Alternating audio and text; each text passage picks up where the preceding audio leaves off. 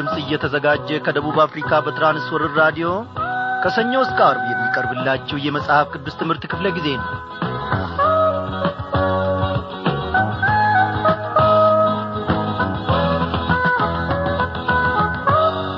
ክቡራን አድማጮቼ እንደ እግዚአብሔር ያለ ማን ነው? ምናልባት በዚህን ሰዓት አበበ እንደምን አመሻችሁ? ጠና ስጥልኝ ብሎ ሰላምታ ይጠይቅ ይሆናል ብላችሁ ትጠብቁ ይሆናል። ግን ሰላምታዬን እስቲ በጌታ ታላቅነት በጌታ ክቡርነት ሊጀምር ብዬ እንጂ እናንተን ወደ ጎን ማድረጌም አይደለም። እስቲ ቆም ብዬ እናንተ ባታዩኝም ሰላምታዬን አቀርባለሁ። ውድ አድማጮቼ እንደምን አመሻችሁ? በያላችሁበት ስፍራ ሆናችሁ ከእግዚአብሔር ማዕድ በረከቱን ለመቀበል የቀረባችሁትን ታላላቆችና ታናናሾች ሁሉ እነሆ ሰላምታዬ በጌታ በኢየሱስ ክርስቶስ ስም በያላችሁበት ይድረሳችሁ። እንደ ምንድናችሁ እውላለሁ እንግዲያውስ ሰላምታዬን ከተቀበላችሁ በኋላ ወደ ዋናውና አብይ ጉዳይ ልግባ። ዛሬ አብረን የምንመለከተው ተከታታዩን የሁለተኛም ጴጥሮስ መልእክት ጥናት ከምዕራፍ ሁለት ይሆናል። ዛሬ የምዕራፍ ሁለትን ትምህርት እንጨርሳለን ማለት ነው። እግዚአብሔር እየተመሰገነ ይሁን። ከዚህ ከጴጥሮስ መልእክት ከሁለተኛው ማለቴ ነው። እግዚአብሔር እጅግ ድንቅ የሆኑ ነገሮችን እያስተማረን ነው። በእውነት ደግመን ደጋግመን ብንመለከተው በቃኝ ሰለቸኝ አውቄዋለሁ ማለት እንኳን ፈጽሞ አይዳዳንም ወይም ደግሞ አንደፍርም። አይደለም እንዴ? እግዚአብሔር በመንፈስ ቅዱስ አስተማሪነት በሕይወታችን ውስጥ ያዘነበውንና የተከለውን ፍሬ ደግሞ ለሌሎች ማካፈል እንዳለብን ሁላችንም እናምናለን። እግዚአብሔር አምላካችን ላለፉት አራት ዓመታት በውስጣችን የዘራውን የቃሉን ዘር ደግሞ እነሆ ከሌሎች ጋር አብረን መቋደስ መቻል አለብን። በእውነት ሕይወታችን ለሌሎች ትርፍ መሆን መቻል አለበት እግዚአብሔር ደግሞ በዚህ ዐይነት መንገድ እንዲመራን ሁላችንም መጸለይ አለብን ወገኖቼ። አንዳችን ለሌላው መጸለይ አለብን። እንደ እግዚአብሔር ያለ ማን ነው ወዳጆቼ? ሳያዳላ። እነሆ እገሌን ከገሌ ሳይለይ ሁሉንም በኩል ደረጃ ደግሞ ይመራል ያስተዳድራል። ቃሉንም ደግሞ አንዱን ከሌላ ሳይለይ እኩል ያካፍላል ያሳድጋል። ፍሬያችንም ደግሞ እንዲለመልም ሰላሳ ስልሳ መቶ ፍሬም እንድናፈራ ያላንዳች አድሎ ደግሞ ከጸባወቱ ያዘንብልናል። እግዚአብሔር ለዘላለም ይክበር ይመስገን። በእውነት እንደ እግዚአብሔር ያለ ማን ነው? አዎ እንዳንተ ያለ የለም ብንለውስ? እንዳንተ ያለ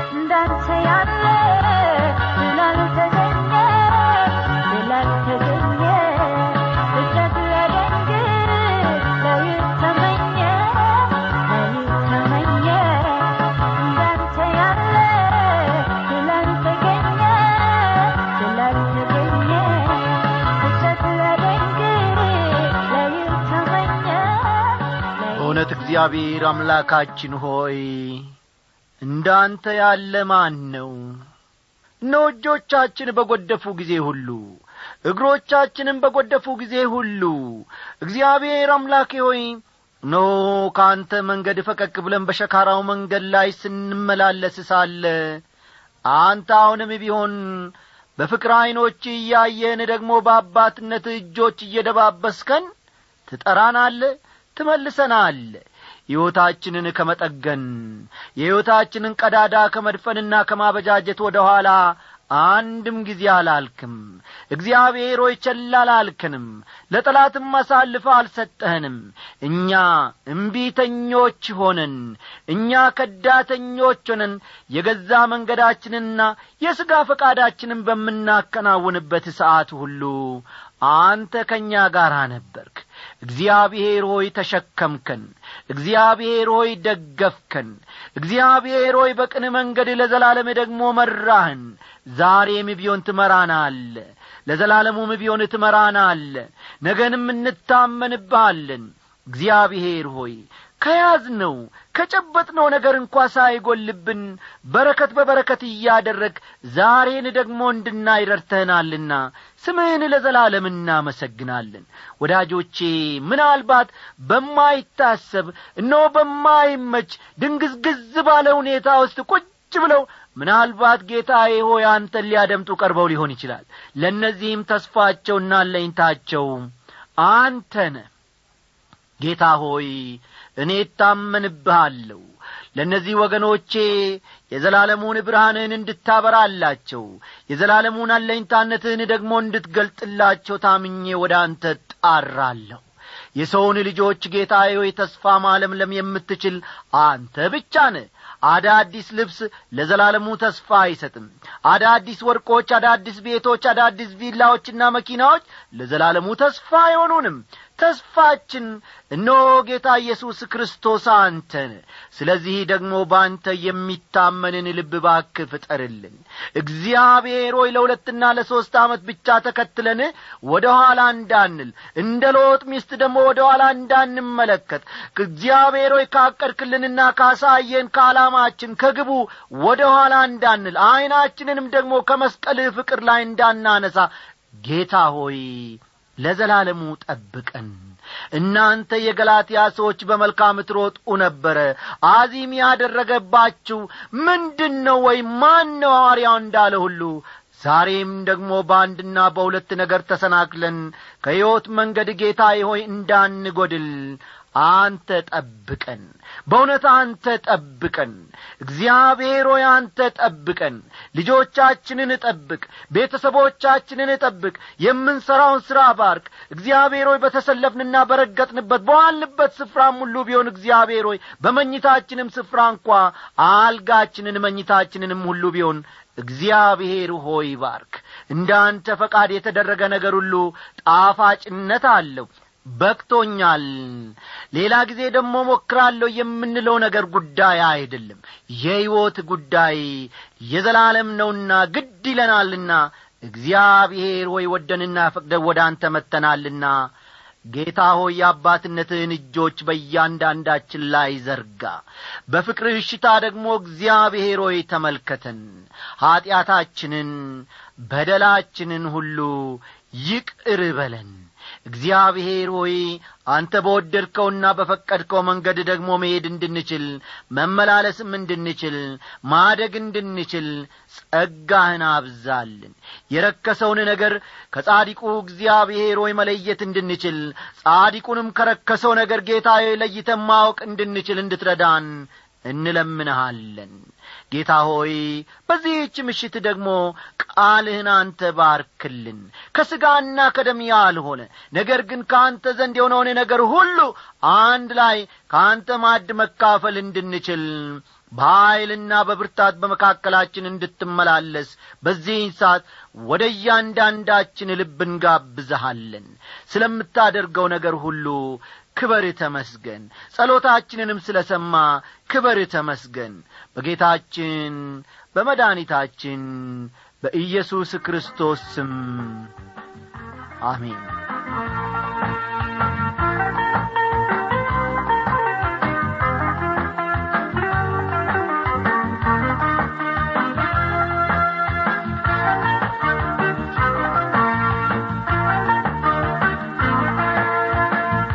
አድማጮቼ ቀደም ብዬ እንደ ተናገርኩት ዛሬ የሁለተኛ ጴጥሮስ ምዕራፍ ሁለትን ትምህርት እናገባድዳለን ወይም ደግሞ እንጨርሳለን ማለት ነው።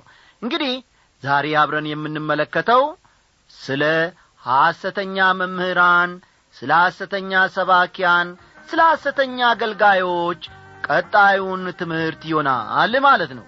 የሚኖረንን ጊዜ እግዚአብሔር ይባርክልን እያልን የዛሬውን ትምህርታችንን መለስ ብለን ከቁጥር አሥራ ስምንት በመመልከት እንጀምራለንና መጽሐፍ ቅዱሶቻችሁን ገለጥ ገለጥ አድርጋችሁ ሁለተኛ ጴጥሮስ ምዕራፍ ሁለት ቁጥር አሥራ ስምንትን ተመልከቱ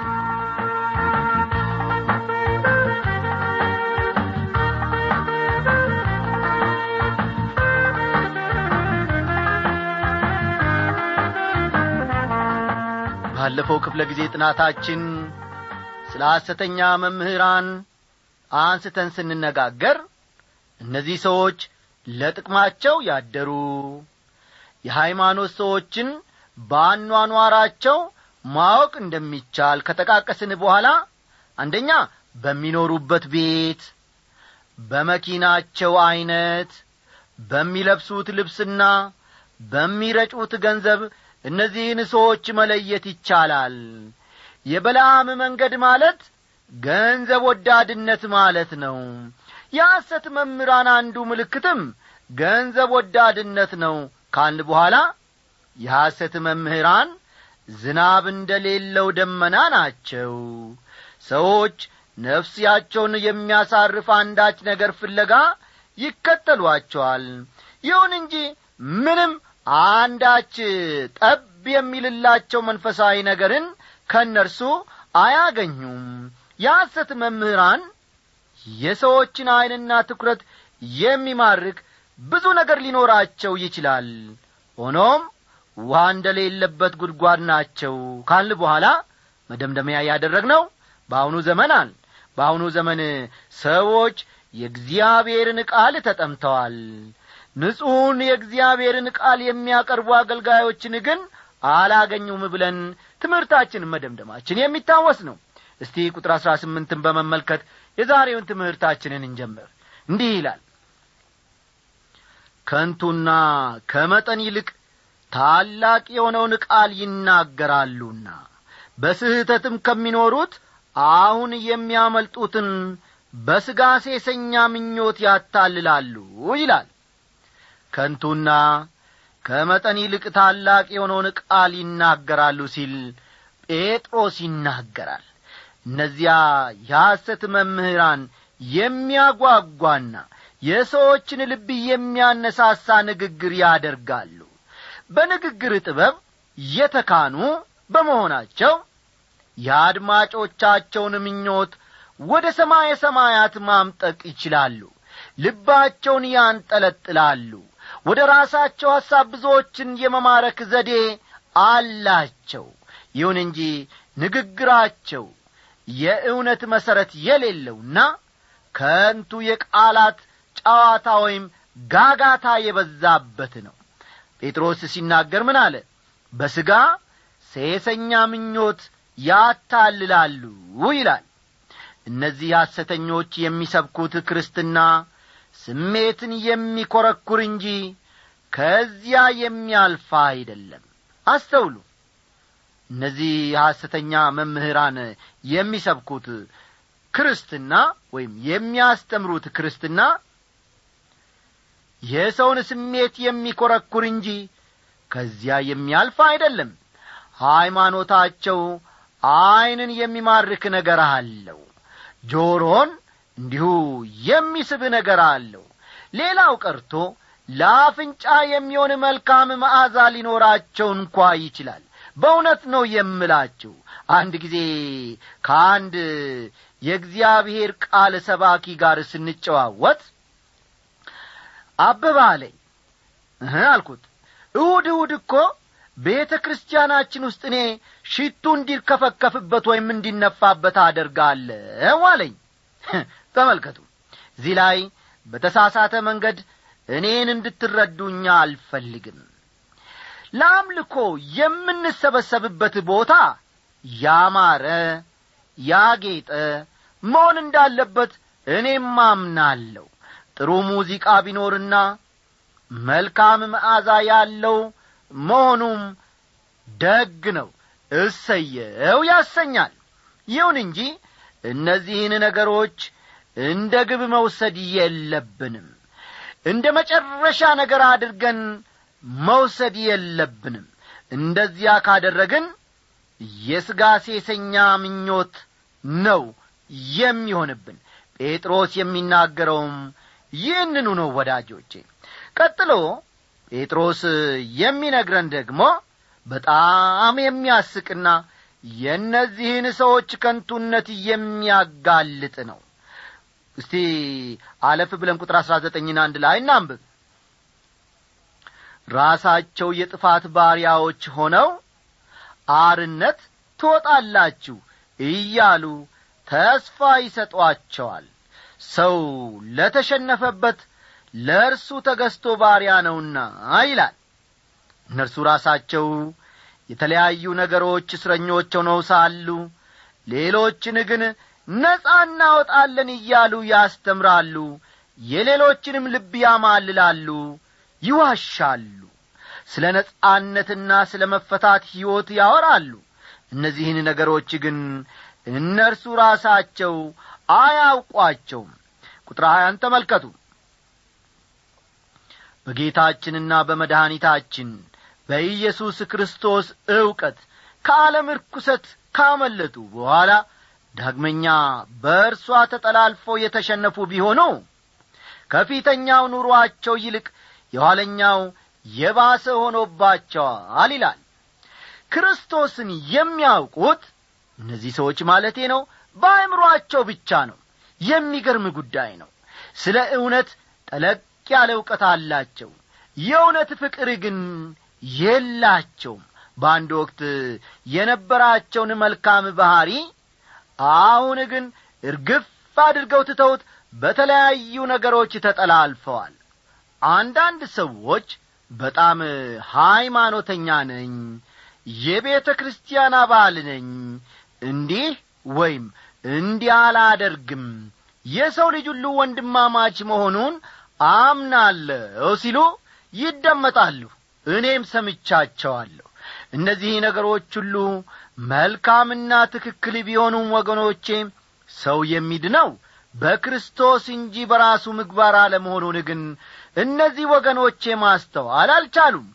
የሰው ልጅ ከጥፋት የሚያመልጠው በጌታችንና በመድኃኒታችን በኢየሱስ ክርስቶስ ዕውቀት ብቻ ነው።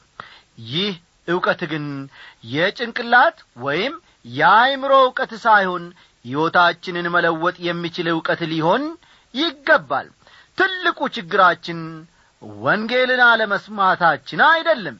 ችግራችን የሰማነውን እውነት በእምነት አለመቀበላችን ነው። አንድ ጊዜ አንድ ሰው አንድም ቀን ሳላቋርጥ የሬዲዮ ፕሮግራምን አበበ ሰማለው አለኝ።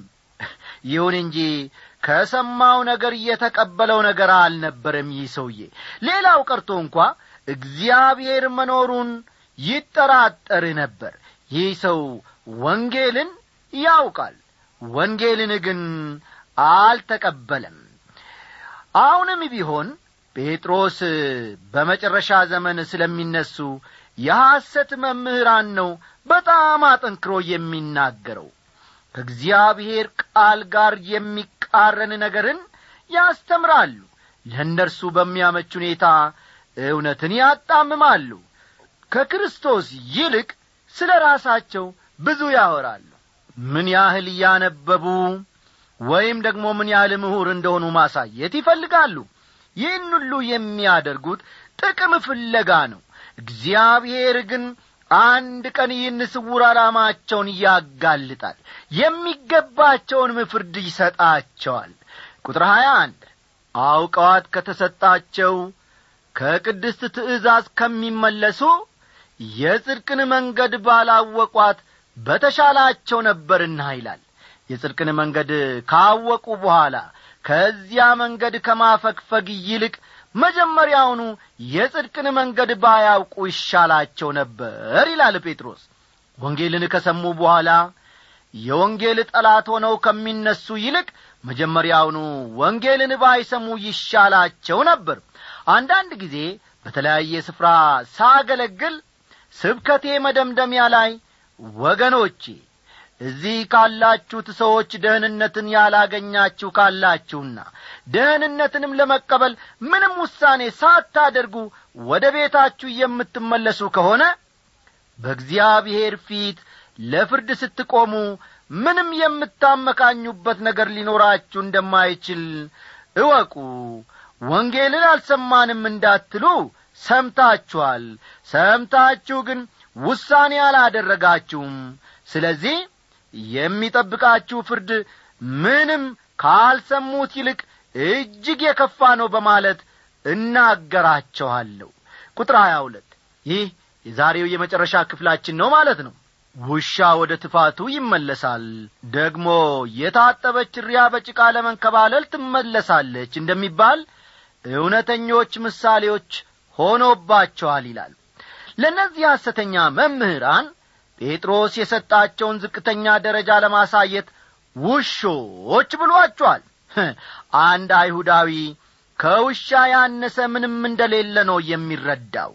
ውሻ ወደ ትፋቱ ይመለሳል የሚለው አባባል የተወሰደው ከመጽሐፈ ምሳሌ ምዕራፍ 26 ከመጽሐፈ ምሳሌ ምዕራፍ 26 ቁጥር 11 ሲሆን እዚህ ላይ ጴጥሮስ የተጠቀመበት እነዚህ ሰዎችም ወደዚያው ወደ ቀድሞው እውነተኛ ባሕርያቸውና ማንነታቸው መመለሳቸውን ለማሳየት ነው። የታጠበች ሪያ በጭቃ ለመንከባለል ትመለሳለች ይላል። በአስተሳሰብ ደረጃ ስንወስደው እዚህ ላይ ጴጥሮስ የሚያስተላልፈው መልእክቱ ማለቴ ነው። ጌታ ኢየሱስ ከተናገረው ከኮብላዩ ልጅ ታሪክ ጋር የሚመሳሰልበት ሁኔታ አለው። ሉቃስ ምዕራፍ አሥራ አምስት ከቁጥር አሥራ አንድ እስከ ሰላሳ ሁለት ያለውን ልብ ይሏል። ከኮብላዩ ልጅ ታሪክ እንደምንመለከተው ሁለት ልጆች የነበሩት አባት ነበር። ታናሹ ልጅ ከቤት ወጥቶ መሄድ እንደሚፈልግና ለዚህም ገንዘብ እንዲሰጠው አባቱን ይጠይቃል። የጠየቀውን ገንዘብ ከአባቱ ከተቀበለ በኋላ ያ ልጅ ወደ ሩቅ አገር ይሄድና እንደ ልቡ መዝናናት ይጀምራል ገንዘብ እጁ ላይ ስለ ነበር የዚያኑ ያክል ብዙ ወዳጆችም ነበሩት። ይሁን እንጂ ገንዘቡ ሲያልቅ አይተው እነርሱም ራቁት።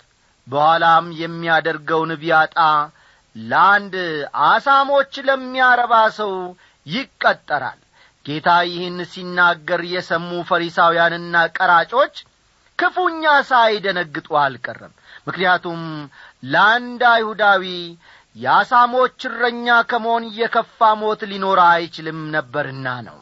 ከዚህ ምሳሌ የምንማረው ምንድን ነው በማለት የምትጠይቁ እንደምትኖሩ አስባለሁ እገምታለሁ። ታሪኩን በሙሉ ብትመለከቱ የምትረዱት ትልቅ ቁም ነገር እግዚአብሔር ኀጢአተኛን የሚያድን ብቻ ሳይሆን በኀጢአቱ ተጸጽቶ ወደ እርሱ የሚመጣ ልጁን የሚቀበል አባት መሆኑን ጭምር ነው ከቤት ወጥቶ ሲሄድ ልጅ ነበር። በሩቅ አገር በነበረበት ጊዜ ልጅ ነበር። በኀጢአት እየኖረ በነበረበት ጊዜ ልጅ ነበር። ከአሳሞች ጋር በበረት ያድር በነበረበት ጊዜም ልጅ ነበር። አንድ ቀን ግን ወደ አባቱ ለመመለስ የወሰነውም ልጅ ስለሆነ ነበር። አሳማ እንደዚያ ያለ ውሳኔ አያደርግም። አስተውሉ አሳማ እንደዚህ ልጅ ያለ ውሳኔን አያደርግም አባቴ እኮ በጣም ባለ ጠጋ ነው። የእርሱ አሽከሮች አሁን እኔ ከምኖረው የተሻለ ኑሮ እየኖሩ ነው። እኔ ግን እዚህ ከአሳሞች ጋር እየኖርኩ ነው። ተነስቼ ወደ አባቴ ቤት ሄዳለሁ አባቴንም ይቅርታ ጠይቀዋለሁ በማለት ያ ልጅ ወደ አባቱ ተመልሷል። የትኛውም ዐይነት አሳማ ወገኖቼ እንዲህ ዐይነትን ሐሳብ ማፍለቅ አይችልም። የትኛውም ዐይነት አሳማ የቱንም ያክል ቢበለጽግና ቢሰለጥንም ያንን ውሳኔ አያደርግም። በዘዳግም መጽሐፍ መሠረት አመፀኛ ልጅ በድንጋይ ተወግሮ መሞት ነበረበት። ይሄኛው ልጅ ግን ወደ አባቱ ሄዶ ስለ በደሉ ንስሐ ስለ ገባ በድንጋይ ተወግሮ እንዲሞት ሲፈረድበት አንመለከትም። በተለያዩ አብያተ ክርስቲያናት ለአያሌ ዓመታት ወገኖቼ ኖር ያለው ጌታ በፈቀደልኝም መጠን አገልግያለሁ።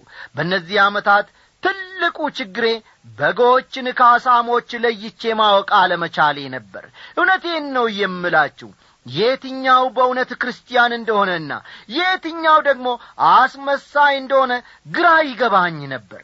አንድ ያላስተዋልኩት ቁም ነገር ልጅ የሆነ ሁሉ ወደ አባቱ ቤት እንደሚመለስ በንስሐ የሕይወት መታደስ ለማድረግ ዝግጁ መሆኑን ነው።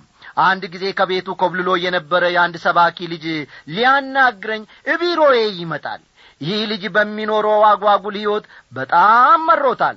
ታዲያ እኔን ለማናገር በመጣ ጊዜ ጋሻ አበበ አባቴ በጣም እግሩም ሰው ነው እኔ ግን በጣም አሳዝኜዋለሁ። ከእንግዲህ ወዲህ ይቅርታ ሊያደርግልኝና እንደ ልጁ ሊቈጥረኝ ፈቃደኛ መሆኑንም እጠራጠራለሁ በማለት እንባውን እያፈሰሰ ሲነግረኝ የኔም ልብ ተነካ። እኔም እስቲ ለማንኛውም ለአባት ልደውልለት። ሊቀበልህ ፈቃደኛ ካልሆነ ሌላ መንገድ እንፈልጋለን አልኩና ለአባቱ ስልክ መደወል ጀመርኩ። የዚህ ልጅ አባት በጣም የምወደውና የማከብረው አገልጋይ የጌታ ሰው ነበር። ስልክ ስደውልለት ስለ ምን ልነግረው? ላጫውተው ወይም ላማክረው እንደምፈልግ ትንሽ ግር ሳይለው አልቀረም። እኔም ለመግቢያ እንዲሆነኝ ለንግግሬ ማለት ነው ስለ አየሩ ሁኔታ ስለ አገልግሎትና ስለ ኑሮ ውድነት ሳወራው ከቆየው በኋላ እዚህ እኔ ቢሮ አንድ ሊያናግርህ የሚፈልግ ሰው አለና እንድትነጋገሩ ብዬ ነው የደወልኩልህ አልኩት። ይገርማችኋል አድማጮቼ ማን እንደሆነ ለማወቅ አፍታም አልወሰደበትም። ልጄ ነው አይደለም?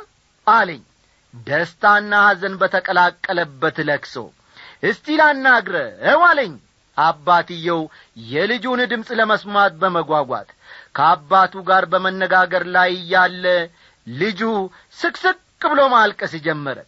አባትየውም እያለቀሰ እንደ ነበር እርግጠኛ ነኝ።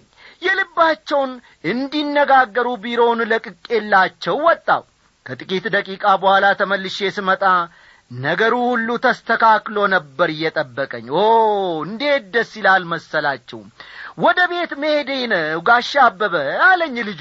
ገና በሩን ከፍቼ ወደ ቢሮዬ ስመለስ ወጣቱ በአጭርና ቁርጥ ባለ አነጋገር እንዲህ ብሎ አናገረኝ።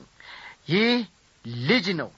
የልጅ ባሕሪ ደግሞ ወደ በደለውና ወደ አሳዘነው አባቱ ተመልሶ ሁኔታዎችን ማስተካከል ነው። ተመልከቱ። ይህ ልጅ ለአባቱ ምኑ ነው ማለት ነው? ልጁ ነው የሚወለድለት። ስለዚህ የልጅ ባሕሪ ደግሞ ወደ በደለውና ወደ አሳዘነው አባቱ ተመልሶ ሁኔታዎችን ማስተካከል ነው። አሳማ ግን ወገኖቼ ምንጊዜም ቢሆን አሳማ ነው እንጂ ልጅ አይደለም። በባሕሪው ደግሞ አሳማ ይቀጥላል እንጂ ንስሐ ለመግባትና ለመጸጸት እድሉም ጊዜውም ሁኔታውም አይፈቅድለትም። ወዳጆቼ እኔና እናንተ በበደልን መጠን ወደ እግዚአብሔር በእግሮቹ ላይ ወድቀን እናለቅሳለንን? ፈጠን ብለን በንስሐስ ወደ እርሱ እንቀርባለንን? እግዚአብሔር የእርሱን ባሕሪ የምንከተል ሰዎች ያድርገን።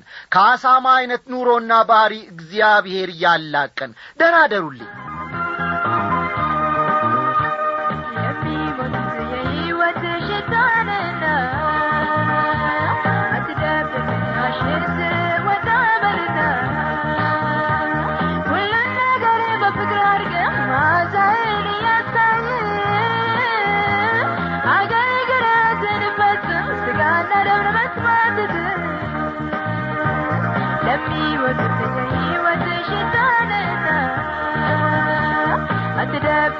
Aşıkı ve darbenin